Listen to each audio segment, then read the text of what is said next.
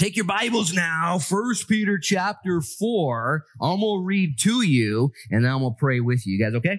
Everyone okay? We all here? Okay. Love you guys. Love you. Here we go. Here we go. Therefore, since Christ suffered for us in the flesh, Arm yourselves also with this same mind, for he who has suffered in the flesh has ceased from sin, that he no longer should live the rest of his time in the flesh for the lust of men, but for the will of God. For we have spent enough of our past lifetime in doing the will of the Gentiles. When we walked in lewdness, lusts, drunkenness, revelries, drinking parties, and abominable idolatries how many guys did he just describe your weekend? Anyway, just kidding, kidding. In regard to these, verse 4, they think it strange that you do not run with them in the same flood of dissipation, the cultural currents, speaking evil of you. They will give an account to him who is ready to judge the living and the dead. And for this reason, the gospel was preached also to those who are dead, that they might be judged according to men in the flesh, but live according to God in the spirit. But the end of all things is at hand.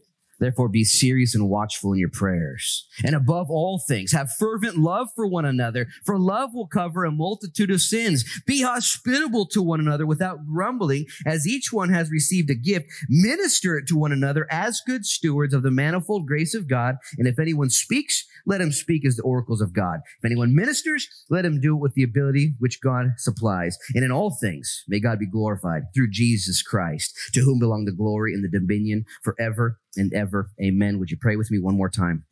Father, in Jesus' name, would you bless your word now as we read 1 Peter chapter 4, verses 1 through 11. May we have minds, Lord, like Christ.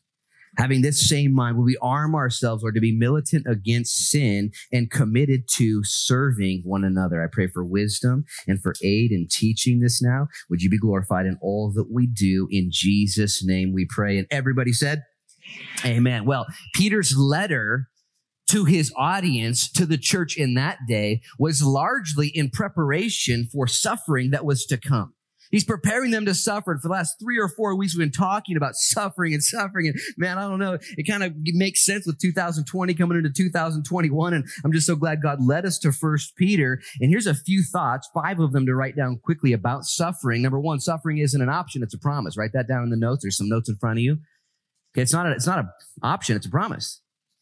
Wrap your mind around that. You're going to suffer. How many guys dodge suffering? Like you see suffering coming, like I'm going to avoid that. If I do this, if I do that, you know, I'm just I'm not going to suffer. Like, eh, stop it. Okay. Instead, arm yourself with this mind. That's what we're going to read today. Second thing I want you guys to write down: suffering is often caused by multiple sources. Remember that causation list we went through nine different things I read to you. Where sit? Where? Why am I suffering? Right? Whose fault is it? Like, it's not always healthy to ask who did it, but it is often helpful to say, Lord, what are you going to do through it? It's often multi layered. So you might be confused right now. I don't know what happened. I, I, don't, I don't know what happened. Was it me? Was it them? Was it the demons? Was it, was it Adam? Whose fault is it? Remember when Adam sinned? He was such a good blamer. Careful, guys. We, we get that blame, shame shifting from, from Adam. Adam blamed God and his wife. Remember that? It's the woman you gave me. You know, here's Adam. Like, Adam's got the smoking gun. Like, oh, you know, what a punk. What a punk. Matter of fact, uh, that leads me to another point. Suffering isn't an excuse to sin, it's an opportunity to serve. We're going to learn that today. Sometimes when we suffer, we give ourselves a hall pass because we're suffering. I'm suffering right now. Might be your fault, might be their fault, might not be your fault, you know? And you're going to give yourself a hall pass. And what we just read to you, verses 1 through 11, Peter exhorts us and says, don't do what the Gentiles do, speaking kind of generatively or collectively of those who aren't seeking God's will. Just those people, I don't want to do God's will.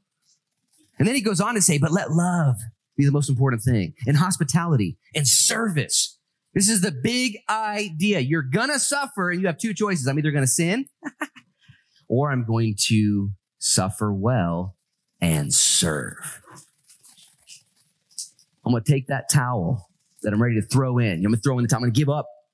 I'm gonna, I'm gonna give up. You ever see a boxer, you know, and this coach just gives a throw in the towel. I'm gonna give up. I'm getting beat up. I'm suffering. And then life sometimes we want to throw in the towel. And what Jesus demonstrated in John 13 said, no, no, take the towel and find someone's feet that are dirtier than yours and start serving.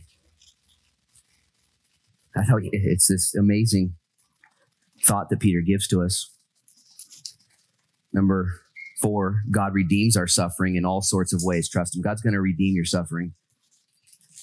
He's going to use it. He used it in Joseph's life. He used it in Daniel's life. He used it in Noah's life, Moses' life, Esther's life. He's going to use it. How many guys think that God can't use you if you're suffering? I mean, I, if I have a headache, if I'm sick, if something's wrong, something goes bad, if I blow it, if I step out of lamp, Lord, now I'm all messed up, you know. Now I can't do it. My armor doesn't fit my Saline armor. I've got all my, my stuff and my systems. And I, Lord, I got this way I'm going to be used by you. And God says, nah. In your weakness, his strength is made perfect.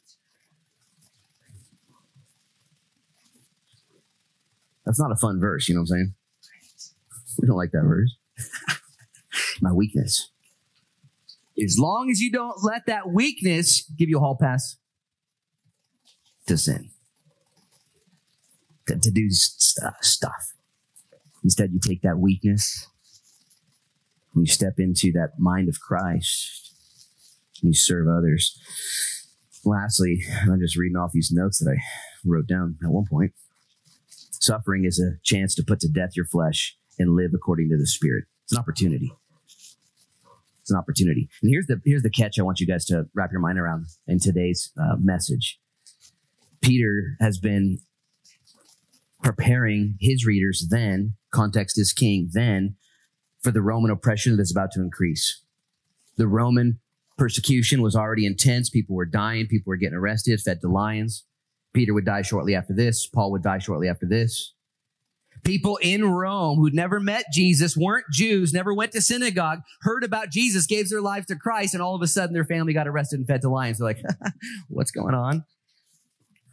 Jesus loves me, this I know. You know, they're learning little songs and all of a sudden everyone's, and Paul's been, Peter's been equipping them for suffering that's coming from out there. But I want to kind of tune you guys in right now because it's easy to point at the big bad world, isn't it?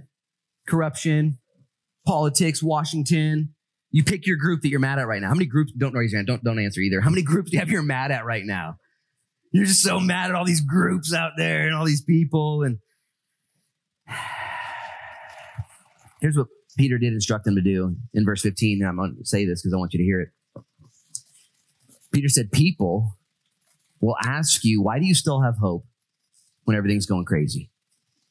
And he said in verse 15 of chapter 3, set aside the Lord Jesus in your heart that you might always have an answer to give people for the reason you have inside you. Quick question. How many people have asked you in 2020 why you're doing just great? How many people have identified your life and said, I see you haven't given up yet? What gives? I see you're still hopeful and helpful. What's going on? I see you're not rallying around all the other groups and all the other things. And you're just, how did you, has anybody asked you this question? I hope so. He's inferring that you're going to be a little different on the outside. People are looking at you like, man, you just steady Eddie, just right on track. If you haven't been, that's okay. That's why we took communion. That's why we took communion. Hey, but check this out. People should be asking you why you have hope, and you should be able to tell them, here's why I have hope.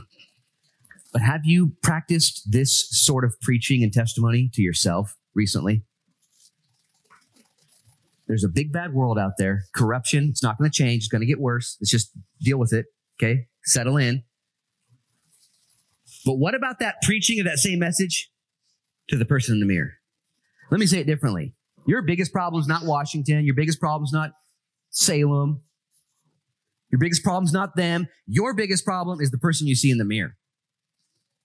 If you're honest, maybe you're here and you're not, you haven't figured that out yet. Maybe your mirror's broke. When I look in the mirror, that's the guy I got to watch out for. That's really the problem. Nobody else is bothering me. My biggest enemy is, is me. As a matter of fact, the Bible would say it's, it's, it's my heart that my heart is wicked and deceitful and, and nobody can know it. Out of the abundance of the heart flow the issues of life. And I've heard one pastor say the heart of every issue is an issue of your heart. And so now Peter, he's been talking about Rome, talking about persecution and suffering, and now he's going to talk about sin. Sin. He's going to talk about the stuff that we bring upon ourselves. We're going to go to war. Cool. Who's the enemy? Yourself. Okay, then. Okay. And he says, You got a choice. You're going to suffer, so you're either going to sin or serve. This is daily. This is going to happen today. It's going to happen tomorrow. You're going to, you're going to be bogged down. You're going to be fatigued, overwhelmed later today. You're going to have an opportunity. What should I do? Serve my family? Give myself a hall pass. Doing weird stuff. And I, I just want to make sure you guys are hearing this by way of introduction because, see, the reality is, is if you're saved, you've been forgiven from the penalty of sin. Okay, you're justified. You're justified. As a matter of fact, God sees you just as if I'd never sinned. You're justified. Wow, he sees you perfect and righteous. The penalty has been paid for. And he also has taken you in the Holy Spirit and he sanctified you. That is, he set you, listen, apart. There's now a distance between you and sin. Romans tells us that the power of sin's been broken. So not only are you justified, but you're sanctified and the power of sin's been broken. The penalty's paid for. The power's been broken. Here's the problem. While the penalty's taken care of and the power's been broken, the presence of sin still lurks everywhere. You're justified, you're sanctified, but you're not yet glorified. These are biblical terms. When you die and leave this earth, you will be glorified. We're waiting for that. And until then, the presence of sin is within. It's here. It's all over. Penalty paid for. Power broken. Presence. It's a fight. Let me ask it. Let me prove it this way. How many of you guys, since giving your life to Jesus Christ, have done something sinful or shameful? Raise up your hand. Okay. Those who didn't raise your hand, you just lied. Yeah, you know what I'm saying? I just, I, man, this is, this is such a battle. And so Peter addresses the group that's about to suffer. It's about to get worse, not better. So he says, okay, okay, okay. It's going to get worse. All right, what do we do? Respond with the mind of Christ. Have the, arm yourself with this mind. It's a militant term. And I would just have you write that down that we need to have a militant mind towards sin. Specifically, the mind of Christ. He gives Christ as an example. Look at verse one. Therefore, since Christ suffered for us in the flesh, arm yourself also with this same mind. Stop right there, eyes up here. The first thing we do to have a militant mind towards sin is we look at Christ as our example. How did Christ stand in a world that had gone crazy?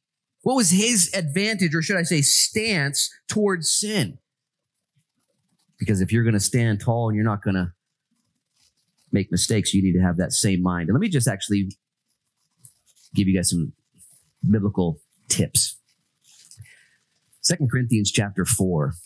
No, no. Second Corinthians chapter 10, verses 4 through 6. It says it this way, and it'll be on the screen. For the weapons of our warfare are not carnal but mighty in God for pulling down strongholds, casting down arguments and every high thing that exalts itself against the knowledge of God, bringing every thought into captivity to the obedience of Christ and being ready to punish all disobedience when your obedience is fulfilled. Stop right there, eyes up here. Did you guys know that this battle, this mind of Christ to, su- to serve or to sin in suffering begins with an attitude? Your outcome, your outlook determines your outcome. What you believe determines how you behave. How you focus your mind in 2 Corinthians 4, 6 through 4 through 6 tells us that God's given to us weapons of warfare to take every thought captive. Can I just encourage you this week? Take every thought captive to the obedience of Jesus Christ. The battle begins in your brain. It begins in your mind, what you believe, what you adhere to, what you agree with, what you align yourself with. Romans chapter 12, verses 1 and 2. Paul says, I beseech you, therefore, brethren, by the mercies of God, that you present your bodies a living sacrifice, holy and acceptable to God, which is your reasonable service. Here it is. And do not be conformed to this world, but be transformed by the renewing of your mind. Your mind. Your mind. Imagine a soldier gearing up with army fatigue, putting on the armor of God taking every thought captive, going to God in the word. that your mind might be transformed. The battle's not going to get any easier. The battle's never going to cease. The bullets are never going to stop flying. There's never a time where the enemy puts down his arsenal and says, truce, truce, it's all good. I've got nothing formed against you. I'm not trying to prosper. It's just a, an off day. Every day is an on day. Every day is a work day. And it begins in your mind where you say, okay, Lord, give me the mind of Christ. Think of what Jesus did. Look at verse 1 again. Therefore, since Christ suffered for us in the flesh, arm yourself also with this same mind. Here's a couple thoughts I want you guys to consider when it comes to fighting the flesh, fighting sin, fighting temptation. Number one, think about what sin and temptation did to Jesus Christ. For Christ also suffered. Why did Christ suffer? For your sins, for my sins. Man, when we were singing those songs and considering Jesus hanging on the cross, I considered my sins that put him there. I wanted to hide into the ground. I wanted to crawl away because of my sins that put him there. And when you, if you're battling sin right now, or you're battling carnality or fleshly tendencies, you're just kind of getting loose, consider what you have done that put him there. I heard one commentator put it this way I refuse to be entertained by that which crucified my Savior. How many of us have been entertained by that which put Jesus on the cross? All of us, man. And Paul says it, or Peter says it right here. No more of this time for our own will, but God's will. Because the government's so bad, because everything's so bad, regardless. Because this will take you down from the inside out. And I want you guys to, to have this mindset. I want to have this mindset against sin and carnality. Knowing that it killed my Savior. Can you imagine if somebody brutally murdered one of your children? And then you went to the detective after the end of the case and you asked for the murder weapon. Let's say it was a knife, multiple stab wounds. And you went to the detective and said, You know what? Can I have that knife? I, I feel there might be some culinary value still in it. I'd like to cut my vegetables with it. Can you imagine? Would, would you? Can you imagine? You would not do that. Can you imagine if you asked for that weapon and framed it in a glass frame and had it there in your dining room table? That's the knife that killed my kids. And yet, how often do we dabble? How often do I compromise with those same things that killed my Savior? Let this militant, you know what Jesus did? Jesus stood in the cesspool of humanity and he came from heaven holy and entered into our realm. And he resisted sin and temptation by preaching the truth. How are we going to have the mind of Christ? Don't be ashamed of the truth. Don't be ashamed of what Jesus said is true. This is, by the way, a good word because we live in a world that is polarized right now. Owning a Bible and being a Christian right now and being, you know, considered a conservative or, or somebody who loves righteousness. It's not popular right now. Oh, you have values. Oh, you have parameters. Oh, you have direction. Oh, you don't get to make up your own rules. Yeah, I don't. I don't get to. I don't get to make up my own rules. That's not popular. Jesus stood against sin in that way. Not only did Jesus stand in the truth, Jesus looked at what sin had done to humanity and he responded with mercy and grace. Everywhere Jesus went, people had been touched by sin in a negative way, and Jesus had mercy and grace upon them. Let this mind be in you. Stand in the truth. Don't be ashamed of what the Bible says, but also be one who gives grace and mercy toward those who are hurting. The third thing Jesus did by way of being militant towards, or should I say against sin, we can't do this, is Jesus paid for it. He hung on the cross. Christ suffered for you. He suffered for me. Guys, suffering is a promise. It's not optional, but there's many benefits. I'm going to read a bunch of these. We have some time left. And I want you guys to write these headings down. Number one, suffering looses your grip on sin. Most of us, if you're honest, have a sin battle or maybe historical sin battle, or maybe you have a future sin battle you're not aware of. And, and I want to loosen this grip on sin. I don't want to have it so strong against me. And I try and I try and there's many ways and methods and there's a battle that's going on. But one of the things that God tells us here in verse one, he says that he has suffered. He who suffered in the flesh has ceased from sin. In other words, when you suffer, it actually loosens your grip on sin. When you get banged around, when you come up short, when you suffer, when you hurt, the things of this world are less appealing. The grip. As a matter of fact, the more you suffer in this life, the more you become excited about the life to come. We got some older folks here, gone through some things. You don't need to raise your hand, but how many of you guys are just fired up to go to heaven? You know? Yeah, thank you. I said you didn't have to raise your hand, but you couldn't even help it. When you suffer, man, you see, you, what, what, what's this world doing? The heck is this? This is a prank. This is a big prank. It's all about when you figure out world the world's a prank, man. It's such a good day. I think I was about three or four years into my adulthood when I realized high school and college were just a big prank. I was like, it was a prank. I got pranked in high school. You know, when you're in high school, you put so much energy and effort into high school and who, who likes you and what everyone's doing. And if you have a date, and if you have a, a play, a, you know, prom, all, eh, it's all fake. It's all just a big prank. Just, just prove me wrong. The more you suffer in this life, the more you become excited about the life to come. The more you lose down here, the more you're excited to live up there. And the more you struggle down here, and the more you struggle less with sin. As a matter of fact, Psalm 119, verse 67 says, Before I was afflicted, I went astray, but now I keep your word before I got banged around, before I came up short, man, I was all over the place. It's almost like the prodigal son story. Man, he was wild child. He was rebellious. He was ungrateful. He didn't see, he wasn't close to the dad. And then he went a couple laps around the block and he came back humbled. The people who suffered, man, they cease from sin. Not only does suffering loosen your grip on sin, write this down. Suffering rearranges your priorities. Look at verse two. It says that he no longer should live the rest of his time in the flesh for the lust of men, but for the will of God. When you suffer, when you go through hard times, your priorities are rearranged. You don't live for yourself anymore. You have an opportunity to give your life for the will of God and to live for his purposes, not your own. This is a good day when this happens.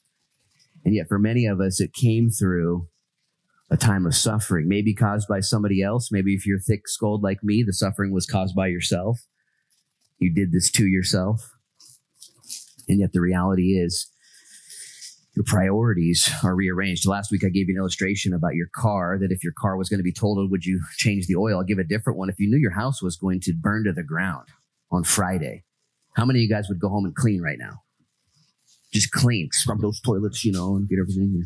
How many guys would go to, you know, the gardening store and get a bunch of roses and flowers and put them there along the sidewalk? And this guy's got to get it ready for.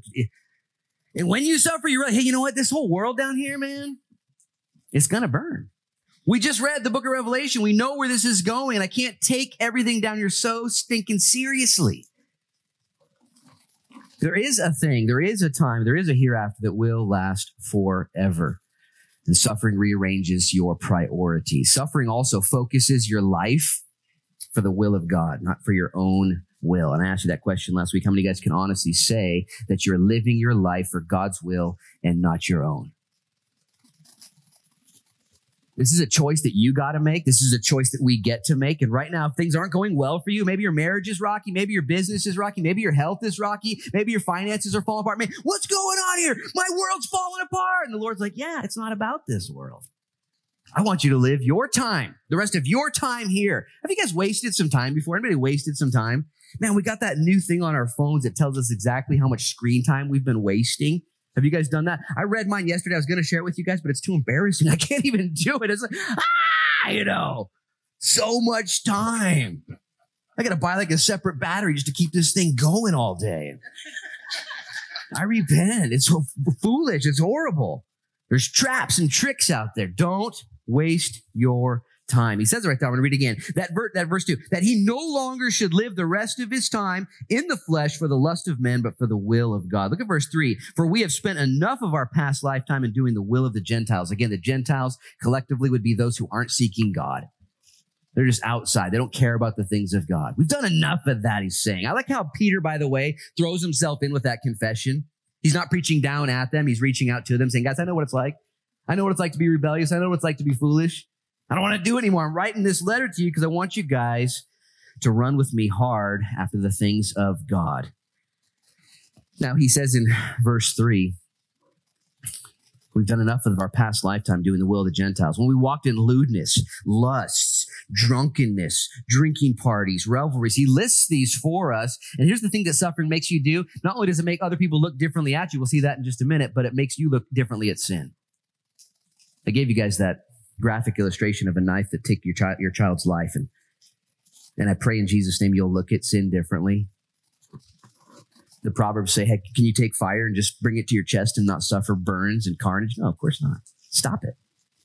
That's the idea behind sin. This is not going to help you. It's going to hinder you. There's going to be a cause and effect and you don't want to deal with it. And now he tells us specifically these areas to look differently. Yeah, let's just read him quickly. Verse three, he says we're going to look differently at sin when we walked in lewdness. Okay, this word lewdness literally in the Greek means sensuality. And it means anything that we turn to in our moments of difficulty, depression, and trial to appease our flesh. Okay, it doesn't just mean one thing or the other, but it means what you turn to when you're suffering, when you're tested, when you're sad, and you go to please yourself in some way. That's what lewdness means. Some of you, when you read lewdness, you're like, phew, that's not me. Yeah, it might be. Sensuality. What is it for you that when you're when you're sad or when you're suffering you immediately go to that thing? When the bible would tell you and me hey run to christ. Enter into his rest. He says not just lewdness but he says lusts. The greek word here is passions each one of us by the way are given passions from god they're right they're okay when kept in their own lanes but when they get out of lanes they become lusts they become evil desires and evil desires like gravity, if not fought against when you're suffering, when you're going through sad times, if you don't fight against that gravity will take you down and destroy your life. He says, don't give in to those passions. Then he says drunkenness.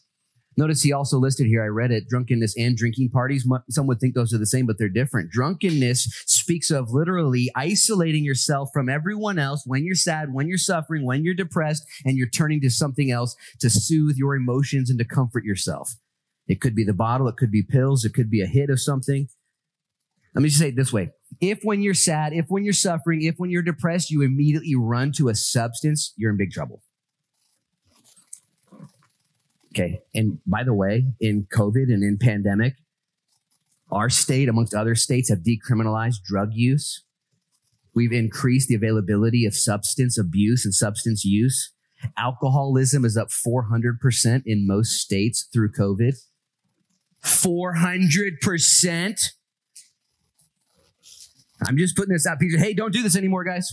We did it once before. Drunkenness. This is when you're by yourself. This isn't drinking party. Drinking party, by the way, is different. This is where you're going to a social setting in order to find worth and value when you're sad or suffering. We would call this Facebook. We would call this Instagram, TikTok. Drinking parties. Not just you trying to get inebriated, but you trying to find your worth and value with social circles. Careful, he says. That's not it. I'll, oh, man, when I put it in those terms for me, when I'm sad, when I'm suffering, when I'm going through something, where do I run to find my my attaboys, myself, my worth, my value? Careful. Careful. He says we don't do that anymore. He also says revelries. In the Greek, this word is carousing. In the ESV, it's translated orgies. You don't even need to talk about that. It's bad. It's bad. Don't do that stuff. These are people who just go party, man. Let's just get crazy. He says we don't do that anymore when we're suffering. And then lastly, he says abominable idolatries. Any idolatry is abominable, but in those days, people would find their self value and worth in worshiping other things outside of God with idolic worship, sacrificial systems, an idol is anything that takes the place of God in providing you value or worth or comfort at any given time. I want you to hear that. That's big time. Because most of us in here be like, yeah, abominable idolatries, knock it off, you know, as if we don't have any. We don't do that. That was ancient. An idol is anything that takes the place of God to give you your value or worth or comfort at any given time. Tim Keller out of New York says that we in our hearts are idol factories, just making idols. Don't sit here and check out and say, not me, not me, not me. You should sit here and check and be like, oh no, ah, you know. and have a militant mind against this. Let's go. It's time to get fired up and not live your life for the lust of men, but for the will of God. Look at verse four. This is what he says. This suffering makes you look at sin differently, but suffering makes people look at you differently. Verse four. In regard to these, they think it strange that you do not run with them in the same flood of dissipation, speaking evil of you. Flood of dissipation means the cultural currents. Man, how's the cultural currents in, in our day going right now? Cultural currents? How's the current flowing culturally? Is everything going? You know, there's a big waterfall coming. Woo! The water's great. Woo! And everything's going crazy. And if you're a Christian, you're not going with the flow. You're going against stream. You're swimming upstream. As a matter of fact, if you've watched the Chosen series, if you haven't watched it yet, watch the Chosen series. Episode season one is out, season two is coming. And in the beginning, they always have a fish swimming against the current, going upstream. Okay, if you don't know what that is, going, we're going against this cultural currents. And Peter says that if you choose to be a Christian, they're going to speak evil of you and look at you differently. Has this happened to you? Have you stopped doing crazy things and maybe your family looks at you differently? Maybe it was a loved one. Maybe even a spouse looks at you like you're a buzzkill now. You don't want to do these things we used to do now that you're a believer or you're best friends. I went through this when I gave my life radically to Jesus Christ, living in a drug house and I stopped using drugs and stopped drinking and stopped chewing and stopped smoking and stopped chasing girls. And I stopped doing all this. And all my friends were looking at me going, wow, Luke, wow, you're crazy. and I was doing my best, you know, not to beat him over the head with my 25 pound ESV Bible that I had, you know. It wasn't ESV, it was actually an NLT. Man, this thing was huge. And I remember, man, my friends got mad at me, started calling me names, Holy Joe and Preacher Luke, you know, and go to parties and try and pray for everyone. Like, get out of here, bro. Have you guys, has it, they're going to speak evil of you when you don't do these things. Maybe it's around the holidays. Everyone gets together and you just don't want to do it like you did. You know, I don't want to party. I'm not mad at you. I love you guys, but I'm not doing this anymore. And Peter says they're going to speak evil of you. Look at verse four again. I want to read it. In regard to these, they think it's strange that you don't run with them in the same flood of dissipation, speaking evil of you, the same cultural currents. Arm yourself with the mind of Christ. They spoke evil of Christ. Can you imagine that? Can you imagine seeing Jesus Christ and speaking evil of him? they did. They killed him for evil, but he never did. If they hated you, don't be surprised because they hated him first. A servant is not above his master. Now, what do you do when you're hated on, picked on, ridiculed? Well, Pastor Luke said to have a militant mind, so I'm ready to go toe to toe with these bozos. you ever just fight with people because you're right? I learned something from a, a, husband one time. He said that he got in a fight with his wife. And he said he was actually right. It was the first time in his whole history of being a husband that he was right. And he became so right that he actually became wrong. You know what I'm saying? Like you, you're so right that you you you become a jerk. You guys don't get it. Anyways, you'll figure it out at marriage counseling later. Good luck with that one. and so here we are getting picked on because we're Christians and we're right. So what do we do? Look at verse five. He says this, they will give an account to him who's ready to, ju- to, to judge the living and the dead. Peter says two things. Number one, for you and I, don't worry about it because God will take care of it. That's good news, by the way. This will allow you to love people that don't love you. This will allow you to love people that judge you. This will allow you to love people that hate you. I'm not good at that. You hate me? Well, I'm pretty good at hating too. Here we go. You want it? I, will bring it. I'll bring it just as hard as you can. Eh. Oh, you're not going to love me? Cool. I don't want to love you either. I don't even like you. Eh. You're going to make fun of me? Well, I'll make fun of you twice. Eh. You know, all this stuff. God will take care of it. okay. Not my problem. Not my problem. And it's something you can let go. You can actually love them freely. God will take care of it. The second thing is a warning though. God says, Hey, you know what? I'm going to take care of it. And I want you to stay compassionate toward your critics. Your critics will stand before the white throne judgment seat. Your critics will stand before the wrath of God.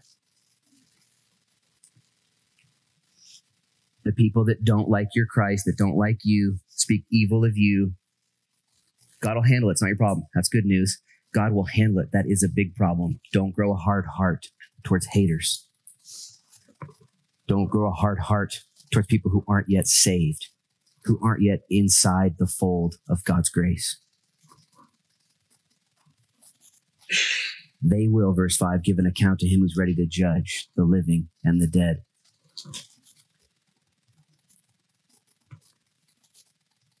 Peter says, For this reason, the gospel was preached also to those who are dead, that they might be judged according to men in the flesh, but live according to God in the spirit. The other thing that suffering will do, suffering will put you in great company of great people.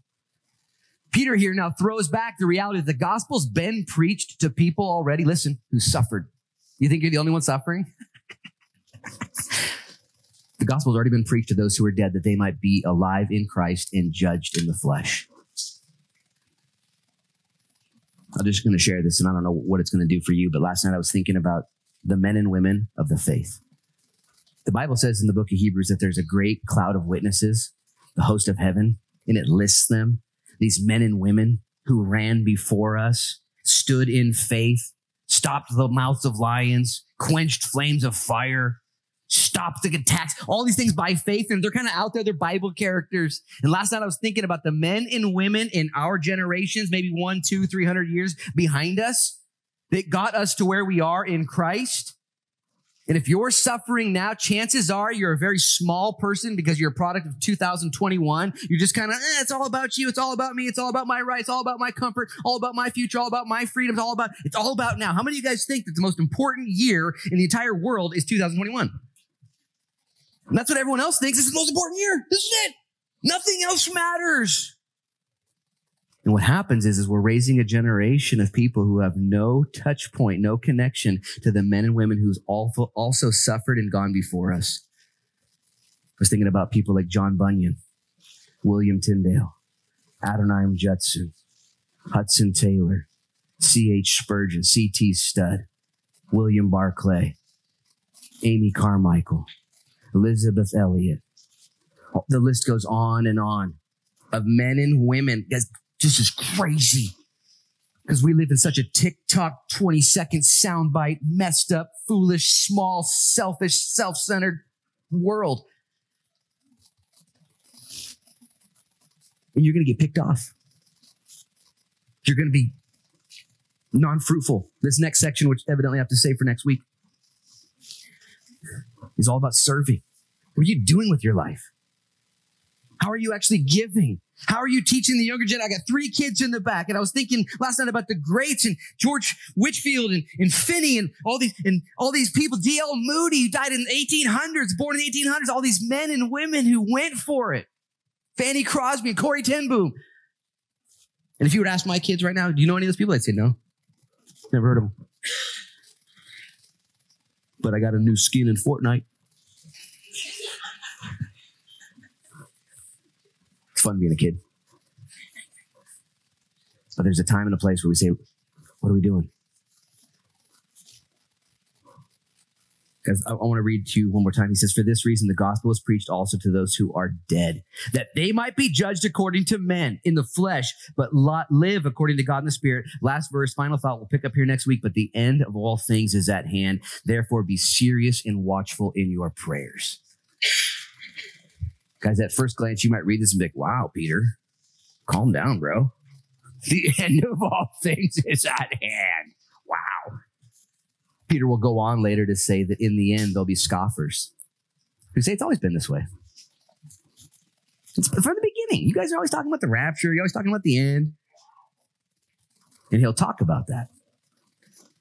And Peter here says, the end of all things at hand. Therefore, be serious and watchful in your prayers. This was written 2,000 years ago. Maybe you're a critic here watching at home or, you're like, hey, what is it? You know, listen, life is very short. Your end is near. Did a memorial last weekend. Got a text message last night. Friend of mine goes to church here, tragically died. And I teared up and prayed. And have you planned your own memorial? You should. It's going to happen. The end of all things is at hand. Therefore, be serious and watchful in your prayers. I have some thoughts on that. I'll cook on them for a week and teach them to you next week.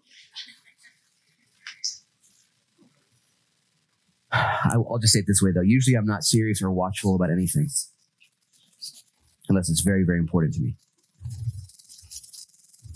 Very, very important. Is your prayer life? Are you watchful and serious? You will make time for what you value. You hunt, you fish, you're going to get up early. You're going to put it together. You're going to make a sacrifice. You like to watch sunsets or sunrises. You like to go hunt for agates. You like to sew and quilt. You go to Joann's when they have that sale. Just sacrifice.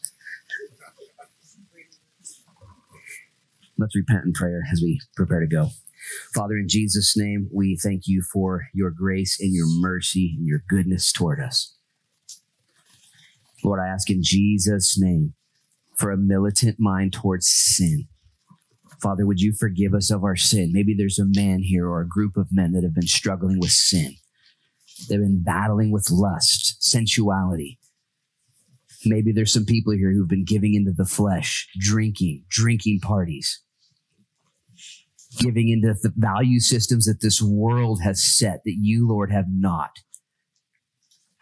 And I pray in Jesus' name for a breaking of the power of sin. The penalty's been paid for, but the war rages on. And if you're here this morning and you want to receive more grace, more mercy, more power, would you just raise up your hand in this battle against sin? If you need deliverance, you need forgiveness, you need restoration, you need cleansing, you need healing, you need the Lord to fight for you. Lord, my hand is up to you in Jesus' name. Would you fight, Lord, for me? Would you make me, would you make us serious and watchful in our prayers? Lord, would you forgive us of our sin and go before us, Lord? Help us have the mind of Christ. I thank you for all you've done. You can put your hands down, Lord. Have mercy on us and prepare us for what you have the rest of this day. We love you. May we be gracious toward those who do not yet know you. May we be the hands and feet of Jesus, serving those around us. In Jesus' name, we pray. And everybody said, Amen, amen and amen.